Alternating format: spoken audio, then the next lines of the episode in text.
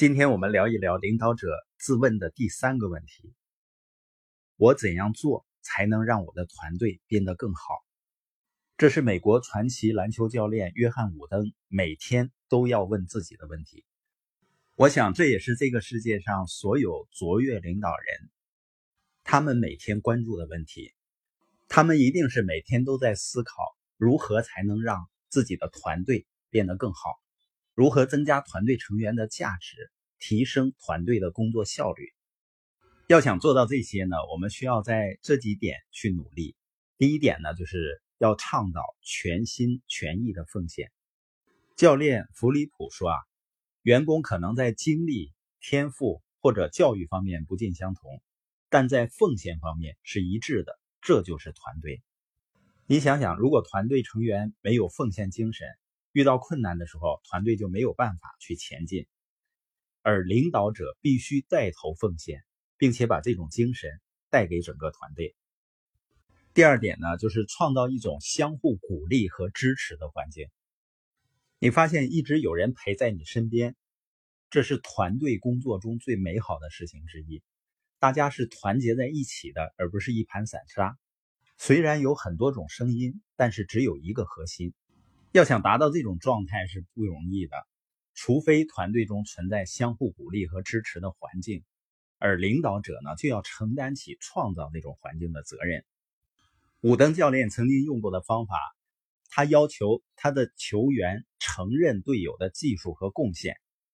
他对每一位球员说：“如果你的队友给你传了一个好球，或者掩护让你有机会投篮得分，随后呢，你得感谢这个队友。”有一个球员就问他：“教练，如果我们那么做，助攻的队友没有看见怎么办呢？”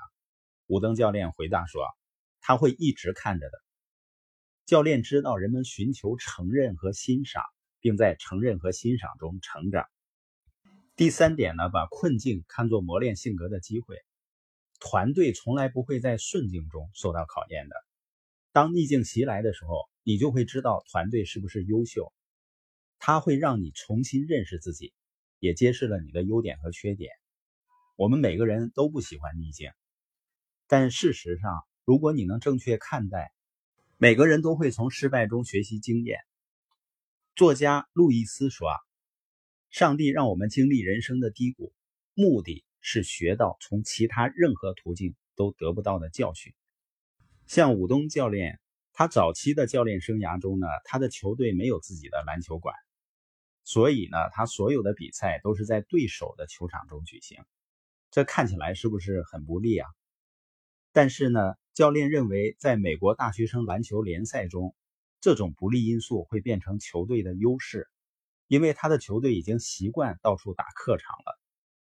从困境中寻找机会，并从中学习，我们就会变得更智慧了。关于我怎样做才能让团队变得更好的第四点。就是发挥每一个人的优势，并利用每一个人的优点来帮助团队取得胜利。人们一般不容易看到别人的优点，因为大家一般只关注自己。比如说，一帮人在合影的时候，你也是其中的一份子。当拿到照片的时候，你想在合影中最先看到谁呢？肯定是你自己。你怎么判断这是否是一张好照片呢？通常取决于你在合影中有多好看。只有在看完自己的形象后，你才会开始看合影中的其他人。而团队工作就要求我们少关注一些自我，多关注一些团队。为了团队的成功，我们必须更加重视互补，而把相互竞争呢放在次要的位置。好的领导者就是好的教练，他们知道如何让团队成员做到最好。如果你是领导者，但没有为团队增加价值，你需要问一问自己是否对得起领导者的职位。助力团队成员发展并帮助他们赢得胜利，是领导力的全部内容。